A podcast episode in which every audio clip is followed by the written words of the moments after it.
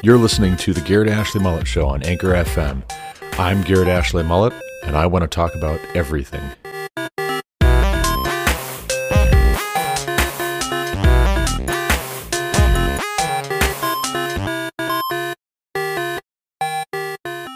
Welcome back to the Garrett Ashley Mullet Show. This is, of course, Garrett Ashley Mullet coming to you from Greeley, Colorado for episode 433 of this podcast.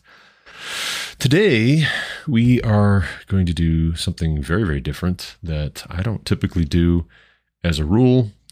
We are going to be talking about another podcast. Specifically, this is David Morrill at Protestia.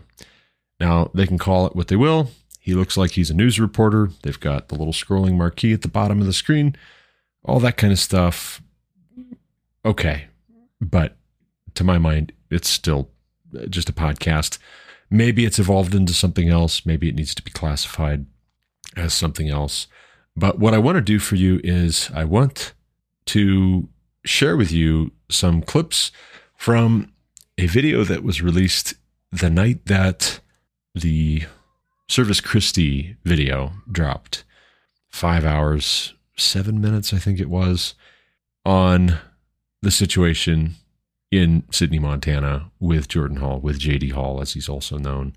Five hours and seven minutes is ridiculously long, I will admit. But it's amazing to me that the same day that that drops, that night, uh, David Morrill takes to Protestia Protestia tonight, answering our accusers. That's the name of this episode or this upload that they've got on YouTube. And let's just go ahead and we're, we're going to jump right in because he says some very, very interesting things. And I'd like to respond to a number of the things that he's saying. So here we go so there's a certain gifting or or ability level and then also just the needs of the ministry so when we need writers we need workers and things we reach out we try to find folks that are uh, doctrinally aligned with us that understand what we're doing that appreciate it uh, on a ministerial level that want to get involved it's really n- no more complicated than that. But here's why this matters i think. Here's here's why the here's why the organization of this matters. We, we're not all members of the same church. We don't live anywhere near each other. You know i you know staff members and, and, and workers at Protestia live all over the country and even in different countries. We got Canadians working with us, on you know, and and and they're a special bunch. We love them, um, but and, and I think it presents a unique perspective for sure. But the, the the point is that when people said stuff like, "Well, you should have seen this coming," "Well, you should have noticed that that this was going to be an issue," no, no, we shouldn't have noticed that it was going to be an issue that's not how it works. You know, um, there's no possible way for all of us to hold each other accountable. That's what the Bible instructs for the church. And this isn't the church. And it, there's nothing wrong with saying that. Parachurch ministries are not the body of Jesus Christ, they're not the local church, which is the ecclesiastical body and the authority that's prescribed in Scripture. And so it's it's not hard to say it's not the church. The Bible doesn't prescribe some sort of a way for people to hold each other morally uh, accountable, ministerially accountable over the internet any more than than what we what we find out in retrospect. Uh, but you know, when this all happened, when when when this happened at the church, uh, we took and if you again if you go to that statement protestia.com uh, and uh, really click, I, I think you have to go a couple pages deep or um, you know, basically scroll down to about three weeks ago when I posted this. That's the position that we took. The position was we're not the church, we're not Montanans, we weren't there. And so we're going to follow their lead because parachurch ministries exist to serve the church. Okay, so I get you. I get you. You're not the church. You're here to support the church. Gotcha. Gotcha. Get you good. Uh, the trouble is this claim of we had no way of knowing. We're going to follow the lead of the folks in the church, the folks there in eastern Montana.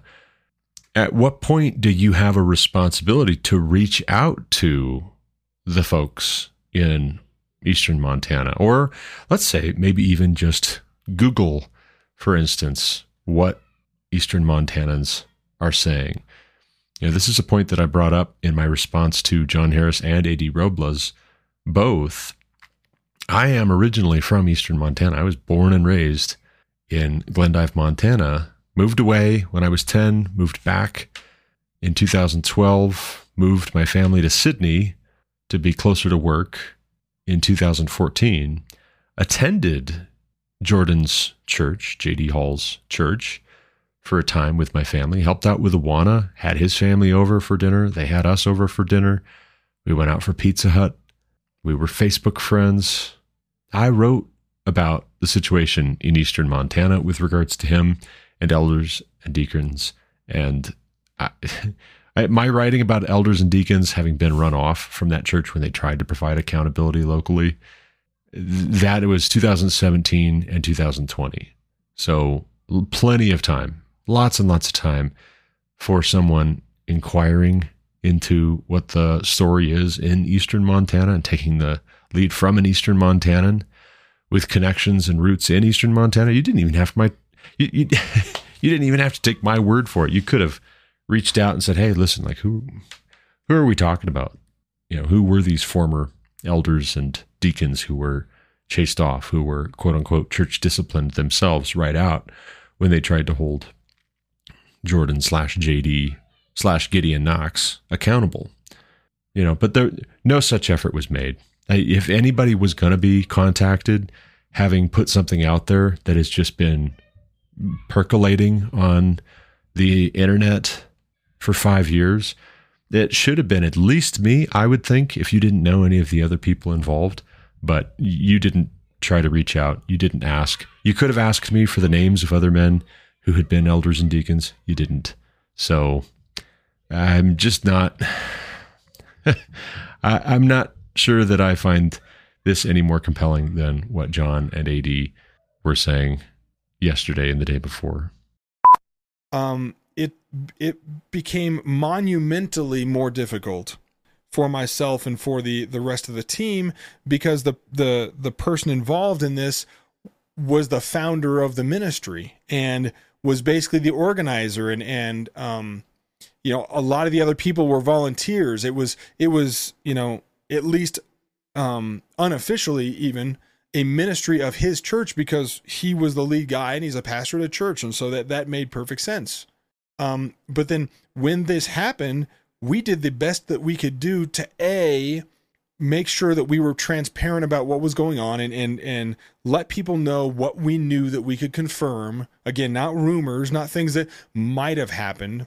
Um but also to to to try to make sure that the value of what was going on here and the value of this ministry as a discernment and polemics source a source that you can go to to find out information not only about you know uh characters and false teachers and all sorts of things going on there but but also the the theological basis for why we determine that those are false teachers and teaching falsehoods that that remained uh, moving forward. A because we thought it was the right thing to do still do but b that's what that's what jd always told us to do you know? He he always told us to do that and his sin doesn't make that incorrect okay now this is i feel like inconsistent and I'm breaking these up, but they're in chronological order in terms of where they appeared in the video. It was an hour and 16 minutes long. I'm not going to just replay your entire video. So if somebody wants to go back and watch the whole thing in its entirety, I'll include a link. Somebody can go and watch the full video as long as you leave it up. But I feel like your tune is changing here and you're contradicting yourself with respect. David, you're saying at the beginning that you're a parachurch organization and you're not affiliated with any specific church. And yet here you're saying that you were, quote unquote, unofficially a ministry of Fellowship Baptist Church because Jordan was the one who started Protestia and he was the pastor of Fellowship Baptist Church. And therefore, Protestia was under the umbrella, in some sense, of Fellowship Baptist Church. So, you know, it's curious, and, and we'll get more into this as we go along because you say some other things which I have some questions about. I'm not making assumptions. I don't know this firsthand, but I'll ask the question and you'll probably just say, oh, you're gossiping, right? No, I'm not gossiping. But if you're trying to set everybody at ease because you're answering all these important questions and you're trying to give a full disclosure, you shouldn't mind giving an answer to the questions that I've got, as I reckon, as I reason. But just this claim here, this claim that, hey, you know what? We didn't go spreading rumors that we couldn't verify, we couldn't substantiate. You know, you say you got eight or nine different versions of the story. And so you didn't know what to run with. And so you just run with the Xanax bit and say Jordan has committed some grievous sin and he's disqualified himself and he agrees he's been disqualified and he's stepped down. You're taking the word of the local elders and deacons for it and saying, okay, well, we'll just, we'll, we'll run with that and we won't say anything more about it. But then you're also saying here, let's be completely clear. You're saying that you decided to keep on doing what JD always told you to do. And so there's a little bit of a conflict of interest here. And I, I can understand it. Now, if this were somebody that I've done blogging with or podcasting with, somebody that I've worked closely with at a 501c3 or a church, I would also feel conflicted. I I know that. So I'm not trying to beat up on you or anything, but let's do be honest. There is a conflict of interest when you say you resolve to do what Jordan always had told you to do, what he would have had you do. And let's do be honest, you going with less of the story of how it is that he came to be defrocked and removed from the pulpit and put under church discipline. You running with the bare minimum and not the totality. And there now being very sound reasons. You, if you claim, as you do later on in this video, that you saw my conversation back and forth that was highlighted by Servus Christi in his five hour, seven minute video. If you saw my conversation between you know myself and Kyle Small, you see him attesting to there being more to the story. So you know that there's more to the story. But if other people had reached out to you and told you, hey, here's the rest of the story, here's more of what has happened here, and then you ran with the bare minimum of Xanax because that is the least damaging to your discernment ministry. That is the least damaging to Protestia and your reputation personally. Well, then I'm sorry, but that's just. It feels a little bit self incriminating, uh, despite what you might protest. Yeah. You know, 10 hours ago, we post, post Pope Francis says Biden's love for abortion is between him and his conscience. That's verifiable. That's not something we had to dig up. And why are we criticizing Pope Francis? Because he's a false teacher. The fact that he may not be struggling with some sort of immorality or, or sin in the same way that that, uh, that that Jordan was doesn't make Pope Francis correct and Jordan Hall wrong. That's something that very, very important to understand, but you won't find this being understood by theological opposition to this to, to this website and to this ministry. They will play the guilt by association. They will say Jordan Jordan Hall had a sin problem. He fell into sin. He did things that were that were really bad. Uh, some some demonstrable and some I would argue uh, still in allegations. They may it, they may be true. They may not. We don't know. We're not going to say. We're not we're not there. We're not the police. We're not investigators. We don't make a claim about that. But they will sit there and say because he had this sin problem, because he fell in this way, therefore everything he taught was wrong. Therefore, everybody who ever had him on their website is in sin because they should have seen it coming. That's not the way that it works, ladies and gentlemen, when we are focused on the truth of God's word and not just um, tri- being tribal. All right. Speaking of tribalism, which you're one to talk. I'm sorry. Forgive me. I mean no disrespect, but you are being a hypocrite and you should repent of that.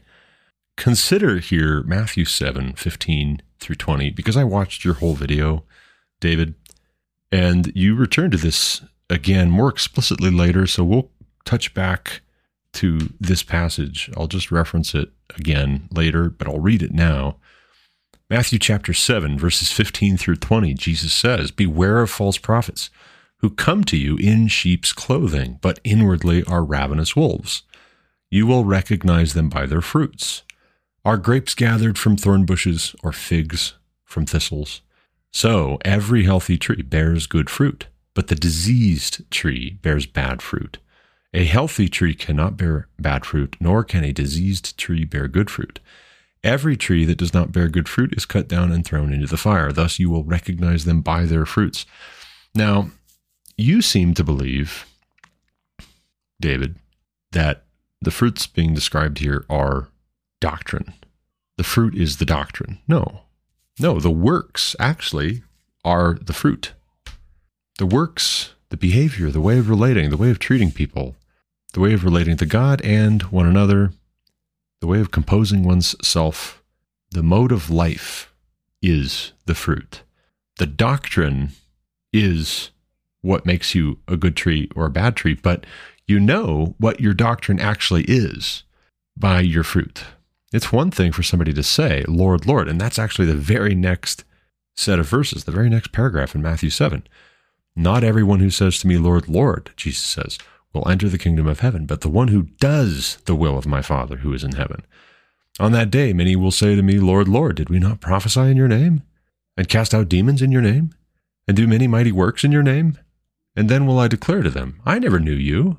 Depart from me, you workers of lawlessness.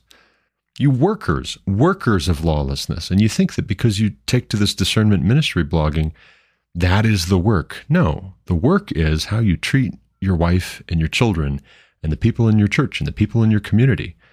The work is how you treat people, actually. And I, no, we're not talking about works righteousness. Jesus is certainly not talking about works righteousness, but he is saying it is it is insufficient to say Lord, Lord, and then expect that some Jesus Jesus talk covers over a multitude of sins. No, Jesus says, I never knew you.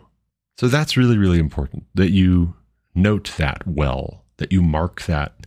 You can say what you will about Jordan, but here we've got beware of false prophets, followed by they come to you in sheep's clothing, but inwardly are ravenous wolves. How do you know they're inwardly ravenous wolves? Because they're predatory. That's how. Because they tear people to pieces. That's how. That's the fruit that the ravenous wolf in sheep's clothing bears, is that they tear the sheep to pieces. If you couldn't see that, if you if if you couldn't see that, then you do not have discernment. You are in the wrong ministry. Maybe find a better ministry more in keeping with your spiritual gifts because you clearly do not have the spiritual gift of discernment, sir. With respect, you're in the wrong line. Someone mistold you. You were misinformed that you have this spiritual gift. And quite frankly, I think you were misinformed because you were zealous, you were eager, and you were useful. I'm sorry. I'm sorry. But it's time to wake up. It's time to face the facts. You were taken in by a wolf in sheep's clothing who bore very bad fruit. Now, another passage that's relevant here, and again, this will be just like the Matthew 7 piece. I'm going to read it for you now and I will refer back to it or I will allude back to it. And of course, you can find it in your scriptures. It's in your Bible, just like it's in my Bible. You can go to Bible.com, BibleGateway.com. In the ESV, 1 Corinthians 6, 1 through 8. When one of you has a grievance against another, does he dare go to law before the unrighteous instead of the saints? Or do you not know that the saints will judge the world? And if the world is to be judged by you, are you incompetent to try trivial cases? Do you not know that we are to judge angels? How much more, then, matters pertaining to this life? So if you have such cases, why do you lay them before those who have no standing in the church? I say this to your shame. Can it be that there is no one among you wise enough to settle a dispute between the brothers, but brother goes to law against brother, and that before unbelievers? To have lawsuits at all with one another is already a defeat for you. Why not rather suffer wrong? Why not rather be defrauded? But you yourselves wrong, and defraud even your own brothers. So here's what we've got going on we have the public claim made of a Xanax addiction. Okay, you're not taking him to court over that. Fine. You defrock him, you take away his pastorate. Okay, good call. You remove him at protestia, although you here continue arguing, and others in the comment section, that he may not, nah, he may not be disqualified forever. Let's just not rush to conclusion. So you're already opening the door to him coming back. You hope. You really hope. And not just coming back into the fold and coming back into health and coming back into a right relationship with his family. You want him to come back as big and bad as ever at Protestia and maybe even pastoring a church somewhere. But then, according to you, unbeknownst to you, even though you were unofficially, as you say, a ministry of Fellowship Baptist Church, you weren't even in the know. So you're going to be vocal on a national level. They will put that on the website. A little later on, you say that they contacted you to get something removed from the website. And you don't say what, but there is my question, by the way. What was it that they asked you to remove, David? Was it references to Protestia being a ministry of Fellowship Baptist Church? Is that what it was? But here's the thing you're claiming that you just found out about allegations of domestic violence with his family and possibly embezzlement of $10,000. Now, I'm not saying that those allegations are true, but I am saying that there are police reports which are now out there in the public eye, which I have no reason to doubt are valid. So the accusations have been made.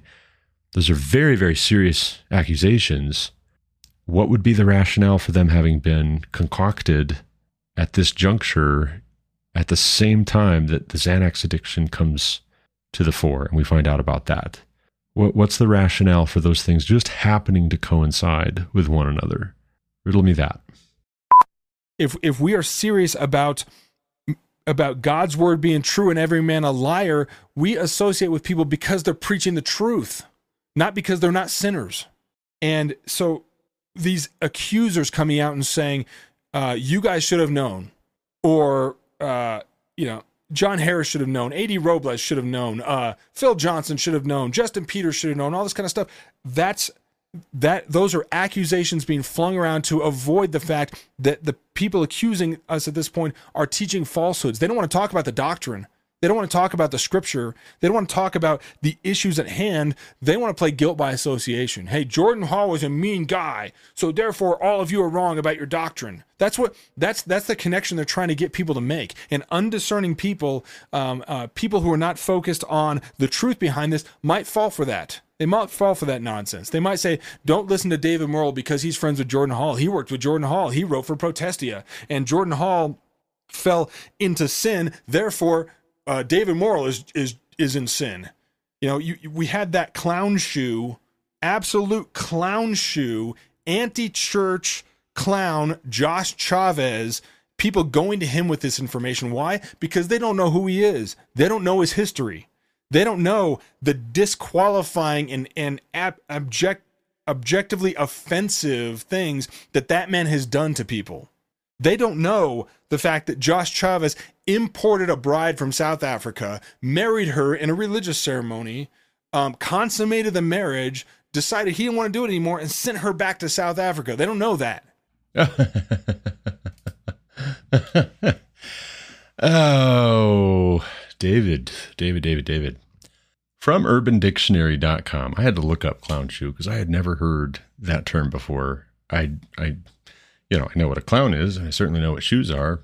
But uh, according to UrbanDictionary.com, the most thumbed up definition for clown shoes is an insult inferring that the receiver is a walking joke, including their actions, habits, appearance, and ultimately their existence. Some quotes here that are always somewhat amusing, I guess. You have no room to talk. Clown shoes.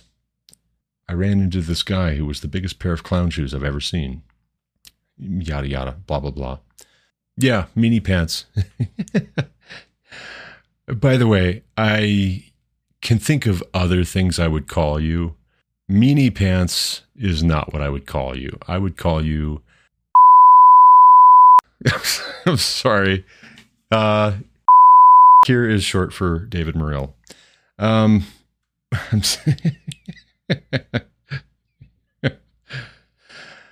so my apologies.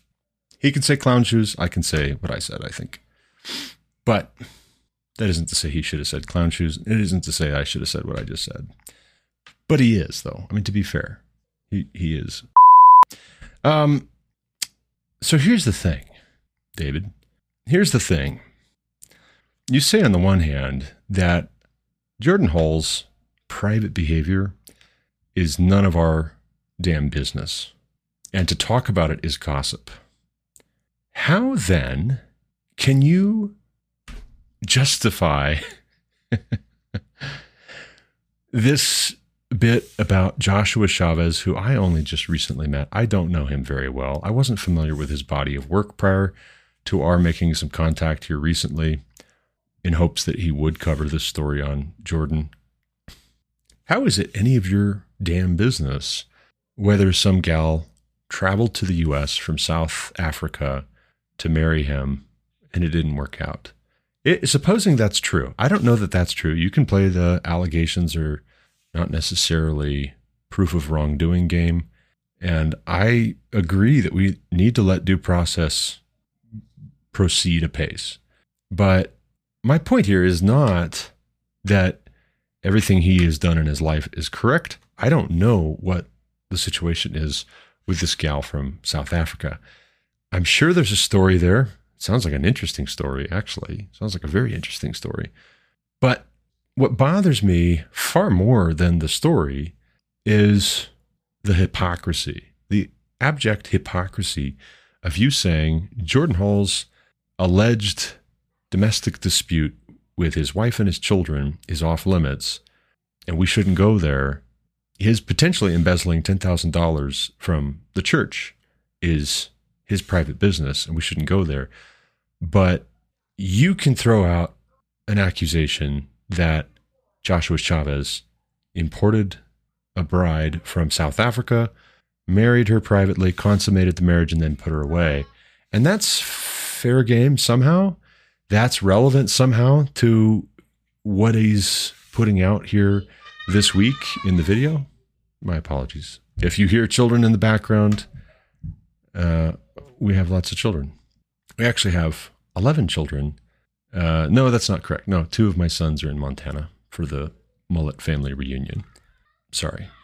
So we only have nine children in the house, only nine in the house this evening. We're watching three so our neighbors can go out on a date. But I digress. My office door is shut, by the way. I do not talk that way around the children, by the way, also. And I shouldn't have talked that way on this podcast. And no, David Morrill, you didn't make me do it, but you did provoke me. I'm sorry. Lord, forgive me. It was wrong for me to call David, and it was wrong for him to call Joshua Chavez clown shoes or clown shoe. He's just one clown shoe, I guess. Not not both. I guess I make a pair with Joshua Chavez. So be it. This is abject hypocrisy. It just is. That that's the problem. You can deny it all day if you want to, but you are a hypocrite and you're not as good at it as Jordan was, actually. I'm sorry, but you're just not as good at it. It doesn't work you can't go after somebody like Joshua Chavez for his private business. Because here's the thing, right? There's nothing scandalous about some young woman coming here to the US, if indeed that is what happened. There is nothing scandalous about a South African woman coming to the US to marry an American. Actually, one of my cousins, who is a minister down south, who listens to this podcast and also used to listen to JD Halls, I chided him for that, but I'm not his judge. I just warned him. But he married a woman from South Africa. She's a, a lovely woman. They have some beautiful children, and she's a sweetheart, and God bless them. So there is nothing whatsoever scandalous about a woman from South Africa coming to the US to marry an American. No less if he is engaged in whatever you call what we do, discernment ministry online, if you will. If that's the vernacular, I guess that's what we'll say. Now, what if, hypothetically, they had a long distance relationship and she wasn't who she appeared to be from a distance? That's a possibility. You don't know.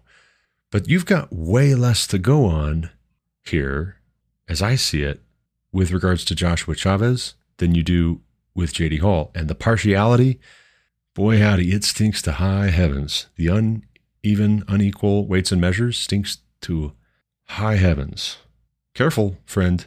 God says in Proverbs, unequal weights and measures are on the short list of what he detests spare me this nonsense about so and so should have known because they they they uh, associated with him at one point.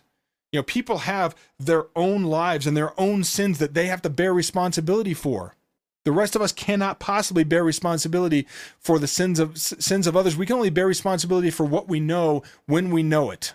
And timeline wise, the statement we put up was on June 25th. I didn't learn anything had happened until June 22nd might have been June 21st. I'd have to go back and look at, at, at phone call records and things. I didn't know anything had happened. And it was brought to me because uh, people at the church were saying, "Can you change something on the FBCSidney.org website?" I had I had put some graphics up and, and done a little bit of work on that website, so I had access. And so so I'm contacted about making a change on the website. I say, okay, you know, I, and I'm wondering why why are you making a change here? Because at that point, everybody had accepted the idea that uh, that that uh, Jordan's DUI was due to vitamin vitamin D deficiency. I know for a fact that that was a diagnosis from his doctor. I don't know at this point how much it was related or not. Obviously, I have my suspicions, but with this being, with you know, this being uh, what we were told, myself and other reputable uh, other other reputable ministers who were concerned about the truth and concerned about the church, knowing that he had these issues, said, "Okay, we we have no reason to disbelieve this at this point." I live in Colorado. I live in Colorado, and I'm and I'm basically a volunteer uh, at this point for the ministry. I have no reason to not to to not take him at his word, and so I say, "Okay, fine." Um, three months off. That's what his church prescribed. They said, "Hey, this is the issue. We want you to take three months off. You know, where you where you're you're going to rest and recover. Change your phone number. The the whole the whole thing. This is what they had prescribed. And so again, we follow that. We said, okay." We're not going to go try to talk to him and, and and and and bug him about things. If he reaches out, great. But we're going to keep the train rolling here. We're going to keep the ministry going. That's what he would do. Okay. Yeah, WWJDD, I guess. What would JD do? Uh, you know, a, a question here, David. How is it that I also live in Colorado and yet I have access to this information before you do? And the answer to that question intuitively is going to be because people trust me in the Sidney, Montana area. Have you asked yourself why it is that the people in Sidney, Montana don't necessarily trust you? That might be an important question to consider, sir. The people in Sidney, Montana who reach out to me, who touch base with me, who say, hey, here's the latest. The people in Sidney, Montana, boots on the ground, Christians, reformed Christians, reach out to me and say, here's the latest. I can only presume that that is because they trust me. And yet, I live an hour from you. You live in Arvada.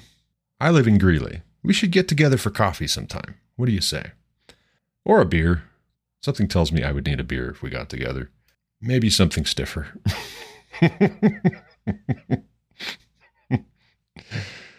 Maybe a Voodoo Ranger, Imperial IPA. But I also live in Colorado, David, and yet somehow I happen to know these things. Also, too, whatever you're here's where what you're saying is just silly. It's just, you know, meanie pants. It's it's just silly. Joshua Chavez, whatever you want to say about him, whatever you want to call him, however you might want to dismiss him, he lives even further away in Albuquerque, New Mexico. So how does that work? That he lives farther away, and you're saying, "Oh, I, I just, I can't know. How could I possibly know? I live all the way down here in Colorado." Yeah, it doesn't seem to stop you from knowing things about people even further away in the country, does it? Hmm. How about that? Isn't that curious? Am I the only one who sees that as being incongruous? I I can't be. again, this gets back to the business earlier about you being a discernment ministry. Also, you saying that being a parachurch organization, you're in the service of the local church. Also, you being unofficially, as you said, I think not anymore, but until recently, you were unofficially on FBC's website as a ministry of Fellowship Baptist Church. How is it that you are not just a parachurch organization serving the church writ large across the U.S., you are specifically a parachurch ministry which was formerly affiliated with FBC, and yet you're so hands off, and yet they don't come to you asking for godly counsel. You know, it's a curious thing. These men who reach out to me and talk with me, former elders and deacons at FBC, who I'm friends with, who I love dearly, I respect dearly, and I I would lose sleep. In fact, I did. I did this week. I lost sleep. You can go back and listen to my episode recorded at two in the morning earlier this week. I was losing sleep at the thought that anything I might have said or let go public or encouraged to be made public would potentially embarrass or upset or frustrate or stumble the good godly men that I know in eastern Montana who were elders they stuck around as long as they did because of the doctrine. You want to say this is all a push from people who don't like your doctrine, who don't like Reformed theology? I'm calling. No. Tell yourself that if you want to. Tell your audience that if you want to. These are not friends of mine because we disagree about theology. Actually, funny story. I'll save it for later. But more on that whole bit about people disagreeing with your theology. And that's what's driving all of this. It is only true insofar as your theology is belied by your behavior, by your treatment of people, by the fruit that your tree is bearing. Don't just tell me what your doctrinal statement is. Show me how you treat people. Then I'll know what your theology is. I, I no idea something was going on until it was the 21st or the 22nd of June. Now I know there's a problem. So, something has happened. Something has happened at this point and and what I learned by communication with the church is, hey, we we we're not prepared to share all the details here. Um, like I said, I heard rumors about what happened or didn't happen from different sources, but the main thing that we knew was that the church had accepted his resignation, determined he was disqualified. He had agreed and said, I'm disqualified. I'm stepping down. I'm submitting to a process of discipline. This is what we were told. And so we likewise followed in their footsteps and and still i mean i will you know go to my grave saying that's the right thing to do for a parachurch ministry. There was no way that we could be in, somehow involved in the discipline process. And and anybody who reads the scripture faithfully and understands this would agree with this point. The people who are going to get online and say uh, you guys should have known and you should have done this and all the other people he ever associated with and, and ministered alongside with should have known and they, and they should have da da da da da da that's nonsense that doesn't even make sense, knowing how these ministries work and don't work. And it's a good thing. I mean, really, the the the fact that uh, we are um, ministering together based off of confession and not based off of uh, trying to hold each other legally accountable is why Protestia can still exist. Ooh, interesting. That's an interesting claim. So it's convenient to not be accountable to each other. Is that what I'm hearing, David? It's convenient to not be accountable to each other? I'll bet. Yeah, plausible deniability. Got to keep the ship afloat. Got to keep the production online. The show must go on, right? So I'll just briefly say this because I don't want this whole episode to go way too long. Also, Mr. Morrill has an attention span that doesn't put up with long content super well, but you're admitting here that FBC told you that they were not giving you all the details. So you're admitting here that there is more to the story, and you knew from the get go that there was more to the story. It's a very curious thing that when you've got police reports, when you've got people on the ground, when you've got people in eastern Montana who are coming forward with allegations, with testimony, saying, hey, this is the character of his engagement with people in his church, people in his family, people in the community. It's a very curious thing when you've got that plus police reports. And also, by your own admission, FBC Sidney told you that they weren't giving you all the details, you would now say, oh, well, you know, all we really know is that there's Xanax involved. That, that's all we know is that there's a Xanax addiction. That's all we need to know, really. That's all we really need to know. And, you know, he could come back, right? He could come back. But hey, guys, don't don't rush to conclusions. He may not be disqualified forever. He may be above reproach again. Justin Peters, Chris Rosebrough, Phil Johnson beg to differ. They don't believe he should ever be a minister again. They don't believe he will ever be qualified again. They say flat out in their Fighting for the Faith video that he should retire. He should find some kind of a trade, get clean from Xanax, get your mind right, get your health back, restore your relationship with your family, find a quiet life, minding your own business, working with your hands, maintaining a good reputation with outsiders. and I agree. Uh, um, reveal that to your pastors and your congregation. Everybody's human, right? Only everybody only has 24 hours in a day. There's no possible way that that a pastor or pastors at your church can possibly be apprised of everything going on. That's what these kind of ministries are here for because there's a lot out there that's false, a lot out there that can trip people up. And to the extent that that can keep going, that's the goal. And we don't hold each other morally accountable on a day to day moment by moment basis because it's impossible to do all we do is react when when we know something has happened like this we we go back to scripture we endeavor to, to be as faithful as we can with our response and that's what we've done so here's the problem i have with that david i have been blogging and podcasting very often collaboratively i've been on the board of directors for a 501c3 in Christian ministry. I've been on the governing board of a church.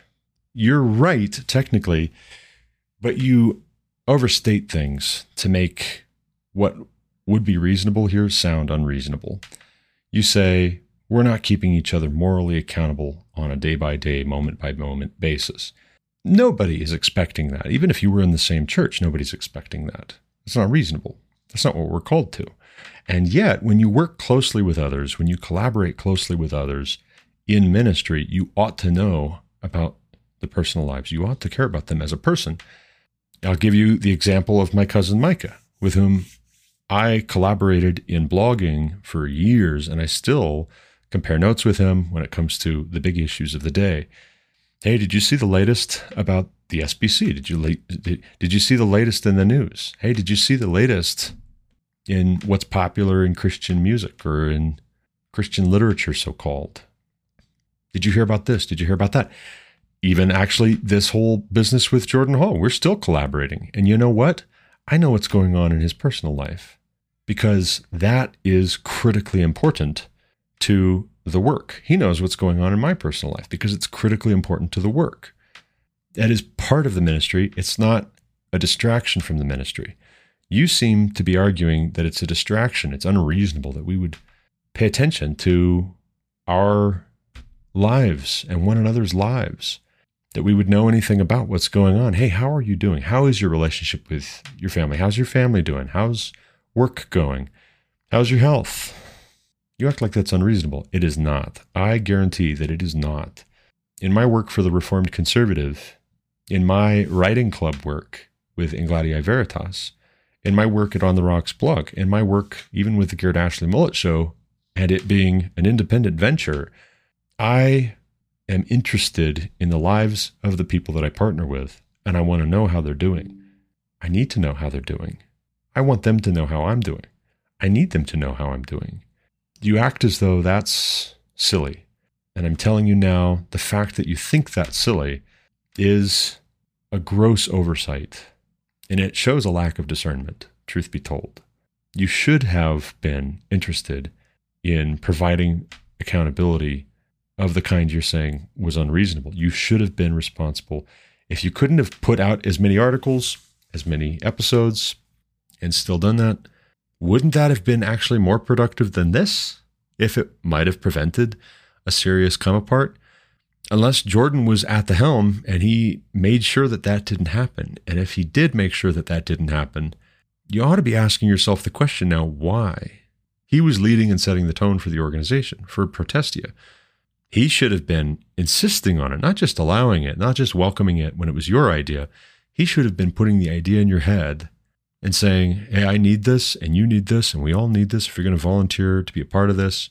You can't just have a good doctrinal statement. You also need to have character and you need to be accountable to one another. You need to be invested in one another's lives because character matters biblically.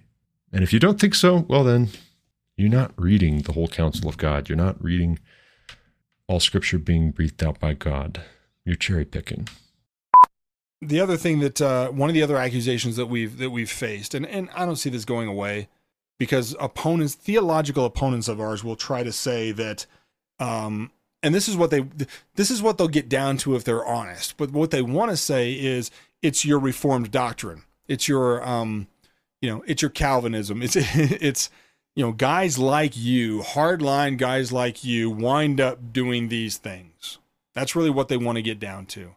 I, I if i've said it once i've said it a hundred times it always boils down to the doctrine always boils down to the doctrine and it will this time as well um um, opponents of ours, people that don't like us, people that think we're meanie pants or whatever, that's what they're going to get to is, you know, JD was this way because of his doctrine. You guys hold to the same doctrine. Therefore, you're the same way. Yeah. Well, there's some validity to what you're saying, David. Yes, you guys are meanie pants. Or, as I might say, alternatively, but this really isn't. this really isn't about your doctrine first and foremost. Believe it or not, here's the proof. My cousin Micah was born and bred in Reformed theology. He went to Master's College, Master's University now. It used to be called Master's College. He was a member of John MacArthur's church. His theology is Reformed theology. A huge swath of our extended family, aunts, uncles, cousins, are not just reformed in their theology, they are ministers, they are pastors across the U.S. And I'm talking first cousins and the spouses, the husbands of first cousins, who are reformed ministers across the U.S.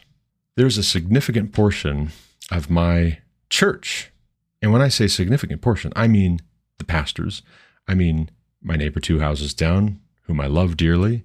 A lot of our friends the gentlemen I met with for dinner on Thursday night who are reformed in their theology, and I love them dearly. We may not always agree on the particulars, but they don't always agree with one another on the particulars. So what? I'm not always sure what I think of Reformed theology per se, but I have no axe to grind with Reformed theology per se. If I did have an axe to grind with Reformed theology, it would be a wonder that I am on the board of directors for the Reformed Conservative. I just edited this summer. Was it spring still? I just edited the first translation into English from Dutch. Herman Bavinck's The Christian Philosophy of Science. It'll be available soon. I've got nine copies of Groen van Prinsterer's Liberty, Equality, Fraternity on my shelf right now. And once I come up with a finalized list of potential donors, people who would be willing to review the work of this Dutch Reformed Calvinist statesman writing a refutation of liberalism a hundred years ago, I'm going to be passing these books out because we're looking for support for the Reformed conservative, which I not only can stomach and tolerate, I endorse. So don't you go telling people that the problem is your theology. No, the problem is your theology insofar as your treatment of people and your handling of the truth makes clear what your theology actually is. You say, Lord, Lord, but that's not enough. Jesus says in Matthew 7 21, Not everyone who says to me, Lord, Lord, will enter the kingdom of heaven, but the one who does the will of my Father who is in heaven. Is it God's will that you guys treat people the way that you do? That you handle the truth the way that you do? Beware of false prophets who come to you in sheep's clothing. They don't come in wolf clothing, but you would have everybody believing that sheep come in wolf's clothing. You would have everyone believing that you are entirely innocent here and that people are just picking on you because you say, Lord, Lord. Oh, we're being persecuted. No, you're getting accountability. In keeping with the size audience and influence you're trying to wield. You want to have your cake and eat it too. It doesn't work that way. It doesn't work that way. You can't have it both ways. Now, as for Joshua Chavez, you want to pin it all on him? That's between you and Joshua Chavez. I don't know what all of his theology is. I had a very nice, long conversation with him. He's a little weird. So am I. So are you, actually. Have you looked in the mirror recently? It's okay if some of the people who are weighing in on these things are a little odd. I'm not saying that that means that Joshua Chavez is correct in everything he says, but we couldn't get John Harris to cover this. We asked. We couldn't get Eddie Robles to cover this. We asked. And we were told, we're aware that there's a situation. Thanks for contacting us. Well, it's very convenient that the person who was willing to cover this, you're very happy to dismiss on the claim that it's all about doctrine, it's all about theology. Tell me, how does your theology inform your attitude on allegations of embezzlement and spousal abuse or child abuse? I'm not saying they're proven, but there are police reports. So that doesn't prove that he's guilty, but by golly, it's a curious thing that if you were watching the five hour, seven minute video that Servus Christi put out, you saw the transcript, not all of it. It was a long conversation, and I can provide the long form. I can send you the long form if you want the full transcript. David, just ask. You have a deacon and an elder, or whatever Kyle Small is at FBC Sidney, agreeing with me that it is unconscionable that men and women and children live in fear and have lived in fear for a long time. He doesn't dispute it. He doesn't argue with me. He doesn't say, oh, no, that's absurd. In fact, if you were watching the long five hour, seven minute Servus Christi video and you saw the transcript, which again, I'm happy to provide for you. If you want to put it up, you're welcome to. John Harris, Eddie Robles, if you guys want to put it up, maybe it'll have credibility if you're the ones displaying it. What is it that Kyle Small jokes about? He jokes that the guy can't hit the broadside of a barn. I'm not too worried. He doesn't tell me, no, that's totally out of his character. He would never threaten to shoot you. What does he do instead? He makes a joke about how Jordan's not a very good shot. I wouldn't worry about it. As if to say it's reasonable for you to suppose he might take a shot at you. Seriously? How does your theology support that? Is that your theology? Actually, that a minister of God Yes, you can say he's been defrocked now. He's, a, he's living a private life. Leave him alone.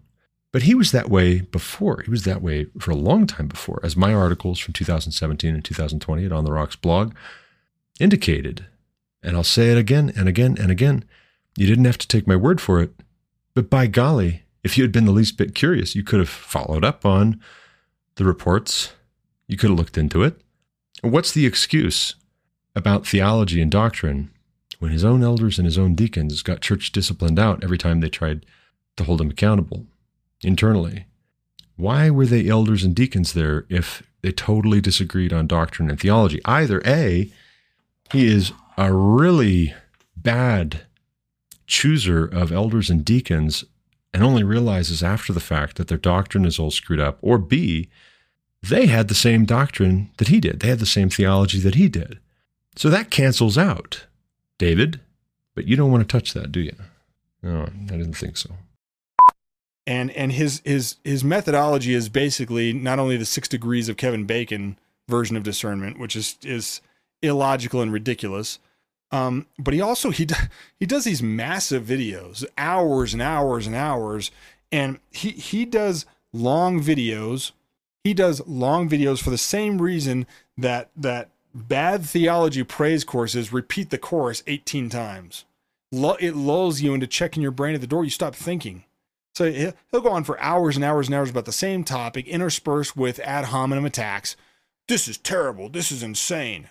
This is corrupt. Blah blah blah. He'll, he'll throws that in there while repeating himself over and over and over to lull his his watchers. While I I guess there's nobody's no way somebody would do a five hour video unless there was some truth to it.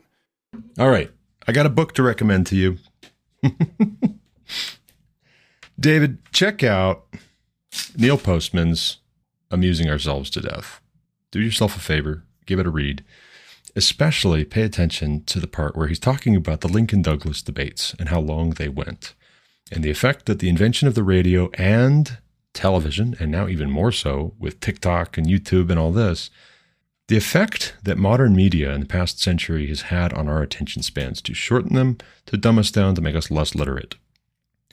An argument could be made, and I'm not necessarily making, I'm just saying this could be seen a different way, that Joshua Chavez making long, long videos the way that he is is actually the opposite of the. Rep- it's the opposite of the repeating, the repetition, repetitiveness of a lot of modern contemporary praise and worship music. An argument could be made there that it's actually more in keeping with an old style of debate, which actually stretched our attention spans and increased our comprehension. That was enough in depth to where you really had to figure out what to make of the claims being made, whether you agreed with them or you didn't. You couldn't say that the person advocating their position had left a whole lot out. Was five hours, seven minutes too long? Maybe. Possibly. I saw the timestamp when I clicked into the link and I said, What? What? But it, that's a silly reason to tell people to dismiss everything that's in the video. It's a very silly reason. Uh, it's very convenient, I guess, when you're banking on people having short attention spans and not watching it for themselves. Oh, no, no, no. You guys, you don't need to watch it. I watched it. I'll tell you what's in it. We've got to pass the legislation to find out what's in it. And by that, I mean ignore this video and just listen to me, and I'll give you the Cliffs Notes. How's that sound? Here again, too. You're going after the guy, you're mocking him. Not a lot of substance there. I don't find that very persuasive. And it really doesn't do anything against the testimony of the former church member. It doesn't do anything against the testimony of Micah Hirschberger, my cousin, who reached out to people and talked with them who had firsthand knowledge of the situation. And it certainly doesn't discredit the transcript of me chatting with a member of the leadership. I think I did more research on this than you did, having the two hour back and forth with Kyle Small. You don't mention that at all, and for reasons which I can imagine. But tell us again how absurd Joshua Chavez is, and then also how we shouldn't engage in ad hominem. Argumentum ad hominem, indeed hypocrisy again, indeed. Even some of the stuff that was attributed to JD uh, was was a cooperative kind of a right. You know, certainly some of the later stuff for sure. Just you know, he really he didn't have the time, and I think he was losing the heart for it a little bit. That's okay. You know, he was he's pastors need a pastor first and foremost. We will do exactly what we were doing before this and wait and see again because there is no way for us to adjudicate this from afar. It doesn't matter if it's somebody who's our friend that we've worked with, um, that we care about, that we pray for. We still don't have the ability to read minds or place ourselves in the position of knowing what happened or didn't happen. So our our, our first statement still holds that um, because we don't have that ability, we're not going to be talking about the the particulars of something. If there are facts that change, like right now, the fact that changed was okay. The police are investigating things. The police are investigating potential domestic domestic violence. They're they're investigating potential um, financial impropriety, embezzlement. I think was what I saw, and you know that's being investigated. As far as I know, there's been no charges of anything, and and I mean I can tell you as someone I've been investigated before by the police.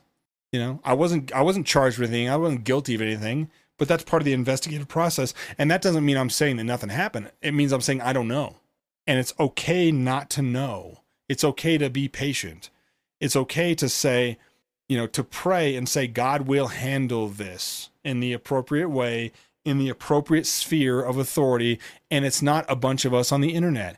Even those of us that have worked with, um, worked with JD um, and care about him and, and, and really want uh, the best for this process, we still don't have to know. We, if we can't know, the better answer is to let that let his church and those who are responsible for this for for figuring all this out handle it while we do our work. Yeah, but but again, David, you said that your work as a parachurch organization was to support the local church, didn't you? Also, you said that Protestia was unofficially, although I do believe we can use the Wayback Machine to go and see whether Protestia, Pulpit and Pen were listed as ministries of FBC Sidney. I'll bet you the 21st or the 22nd when they called you is when that changed. That ceased to be the case. But, you know, you said your role was to serve the local church and that you were an unofficial ministry of FBC Sidney. So it's a very curious thing that you tout your legitimacy, the need for what you're doing, and yet the church you were associated with did not bring these matters to you first and foremost, and yet you want to be a kind of gatekeeper, telling everybody else to just butt out and let the local church handle it, let the civil authorities handle it. You didn't even know the civil th- authorities were involved until Joshua Chavez reported on it. He was how you found out. You didn't find that out from FBC Sidney. It's a curious thing that they didn't tell you. They didn't share that detail with you. So much for all this discernment. And again, I said I would refer back to it 1 Corinthians 6, 1 through 8. Do you not know that we are to judge angels? How much more then matters pertaining to this life? I say this to your shame. Can it be that there is no one among you wise enough to settle a dispute between the brothers, but brother goes to law against brother, and that before unbelievers? Shame on you, sir. Shame on you. Yeah, I, I think that this process needs to again, this process needs to carry out. I mean, if we find that, that there's validity to to some of these um, these potential charges, you know, the, the, this investigation, I think that changes the conversation for sure. But again, it's not, you know, he's not doing work at Protestia. He has resigned from the pastorate. He's supposedly, as far as I understand, submitting to a process of church discipline. What else do we want? So, David, I was sent this screenshot of a private message you sent in which you said, Hey, I noticed that you claimed JD Hall was charged and shared images of Sidney PD confidential investigation documents. Wanted to let you know that he has not been charged, and based on insider info, I believe it is unlikely he will be. Beyond that, dissemination of the documents you shared is actually a crime in the state of Montana. Hmm. Hmm. Well, then, it's a very, very curious thing that the police reports were supplied by the police department, isn't it? One would imagine that the Sidney Police Department would know what is a crime and what is not in the state of Montana, David Morrill. Oh, also, by the way, how do you know? You live in Colorado. How do you. He's not been charged. How do you know that? He's not been charged. I thought you said you lived in Colorado. You can't possibly know these things. You're busy. A certain Amy Smith tweeted this, actually. She's the one that tweeted it. I can't get into Twitter, but I was sent the tweet. Her write up on it was David Morrill at Coco Conservative 7 at Protestia sent me a DM last night trying to intimidate me about JD Hall and his recent police reports in Montana. Initial police reports are public record. So there you go. So there you go. So much for that. Also, too, you say if it turns out that these allegations are true, well, then that changes things. You didn't even know that there were police reports. You didn't even know that civil authorities were involved. Who are you to be telling guys like me and my cousin Micah, natives of eastern Montana, to butt out and leave it to the local church? Who are you? I mean, you're really, really close. You're dangerously close to trying to tell everyone to not even talk with the police. You're dangerously close. Like you're just walking that line. You're saying, "Oh, just leave it to the civil authorities. Let due process have its course." Yes, that's that's fine insofar as there are criminal proceedings, but insofar as the criminal proceedings are downstream of a failure at the ecclesiastic level, there is some explaining to do. Lucy? You know, is is not an active ministry. They can't tell the difference between that and some false teacher who's still behind the pulpit every Sunday preaching falsehoods. They think those are the same thing. They think that that our treatment of of one of these situations should be the same as the treatment of the other one. That just isn't true. That's not what the Bible prescribes. Read Galatians 6. Read Galatians 6 1 and 2, I think. Read those verses and then tell me that the Bible prescribes the same treatment for the humble, submissive, submitting to church discipline brother as it does for the false teacher. It doesn't. Galatians 6 1 to 2. I'm glad you brought that up, David. Brothers, and I quote, if anyone is caught in any transgression, you who are spiritual should restore him in a spirit of gentleness. Keep watch on yourself, lest you too be tempted. Bear one another's burdens, and so fulfill the law of Christ. Yes, that is scriptural. That is all scripture being breathed out by God and profitable. The context is critically important as well. And again, I would refer you back to Matthew 7. Beware of false prophets who come to you in sheep's clothing, but inwardly are ravenous wolves. You will recognize them by their fruits. For you to say flat out that you should give a stricter, harsher treatment towards false teachers whose doctrine is unsound than you would to someone who professes, claims to profess sound doctrine, and yet denies it by their treatment of people. Their fruit proves them to be a bad tree, an unhealthy tree, a diseased tree, cut down and thrown into the fire if it does not bear good fruit.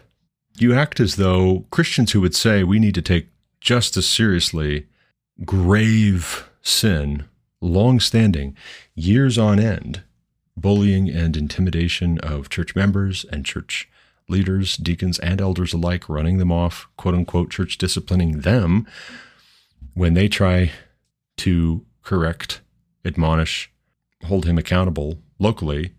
They're the ones going on nothing here. They're the ones just making it up, I guess. But by all means, let's talk about the local church again. Also, let's talk about 1 Timothy 5. Those, according to James, those who teach will be held to a higher standard, a stricter standard. Not many of you should be teachers, brothers.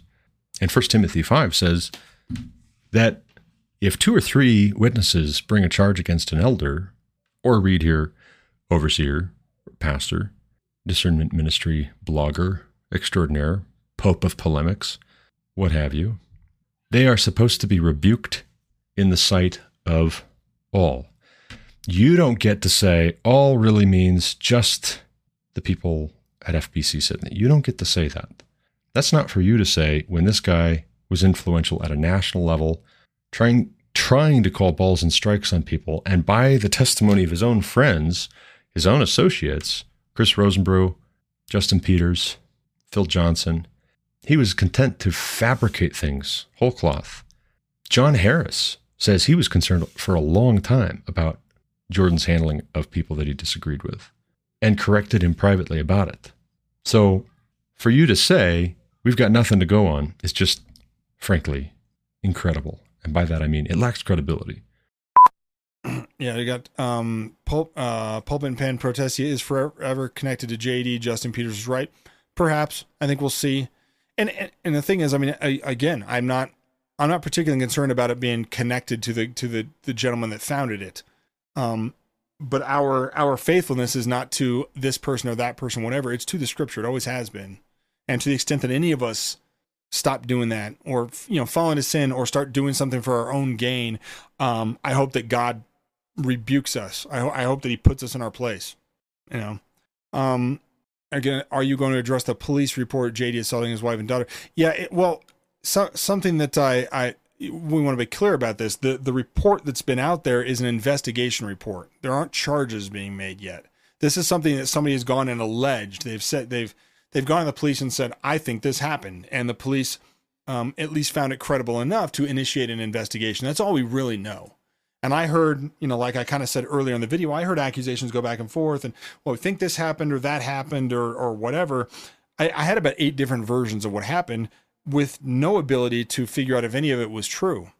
That's what this process is for, right? So the process of um, the civil magistrate being involved in conducting an investigation and doing these things, that's what that process is for. It doesn't necessarily mean they're going to get it right, but that's the, the the best process that we have in a fallen world. I don't have the ability to do that from Colorado. Once again, with the excuse of living in Colorado, an hour from where I live. Yes, an hour south, but still Greeley is next door to the north from Denver. Arvada is not far. I've been there many times for work, taking the family out on outings. It's not far. So, with respect, again, the question is how is it possible that you couldn't figure some of these things out from Colorado? And yet I have. I have. how is it possible that you can't figure these out from Colorado, but Joshua Chavez somehow got a hold of the police reports from New Mexico, which is even further. That doesn't hold water. Also, too, to your point about the civil authorities, I want to return to this again because it is important that the civil authorities are involved. I don't know exactly what happened. Only the good Lord really knows all of what's happening in this situation, what has happened, what is yet to happen. We trust the good Lord's judgment indeed, but where the civil authorities have gotten involved and they're investigating at the level that they are, potential embezzlement, also a potential very, very extreme domestic violence situation, also a Xanax addiction. At least we've established that there's a Xanax addiction problem. And also, you've admitted that FBC leadership told you that they couldn't give you all the details and they wouldn't give you all the details yet. So you, we know that there are more details. We know that there's more than just the Xanax addiction. Something brought the Xanax addiction to their attention. And it obviously wasn't the slurring because that was going on for some time, as the videos make clear, as testimony in Joshua Chavez's video makes clear. Frankly, going to Joshua Chavez, I think, was worth it. God will be my judge, but going to him was worth it, if only for the fact that you can't ignore his having put that out the way that y'all have ignored the things that I wrote back in 2017 and 2020 as an Eastern Montanan. We lived a couple of blocks from Jordan.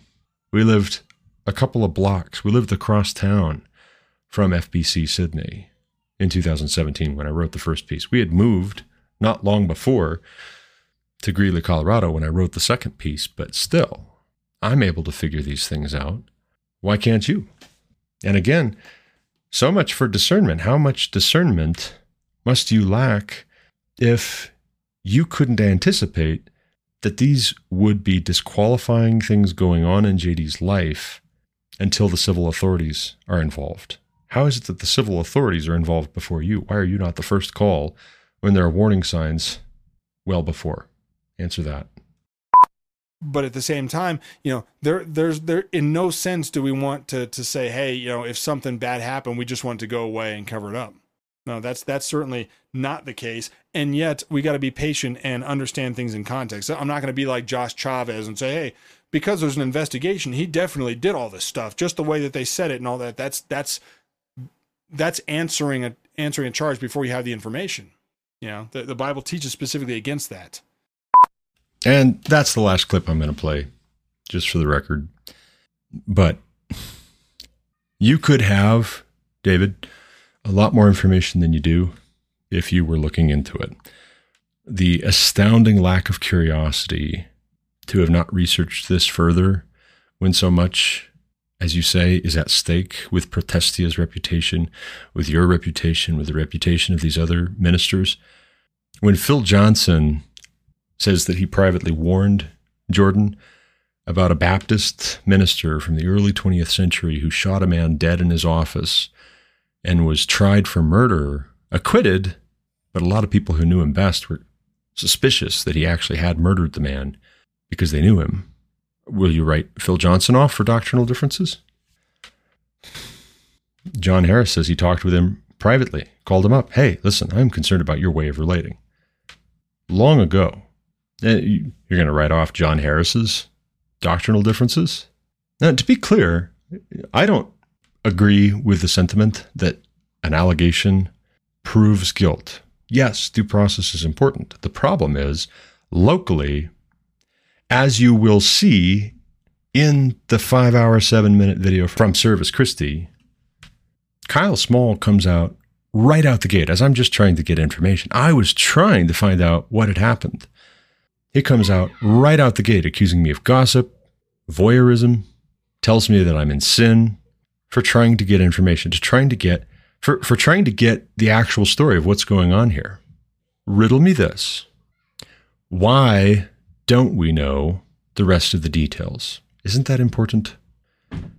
If the Xanax addiction was the thing to lead with in the public statements, why not the rest? And what is the rest of the story? Let's say we let's say we agree. Let's say you're right. We don't know. Your lack of curiosity the apparent lack of trust and confidence that FBC Sidney leadership had in you, that they didn't come to these conclusions with your help. They didn't loop you in. They didn't ask you to help weigh and judge these matters because you are a discernment ministry, after all.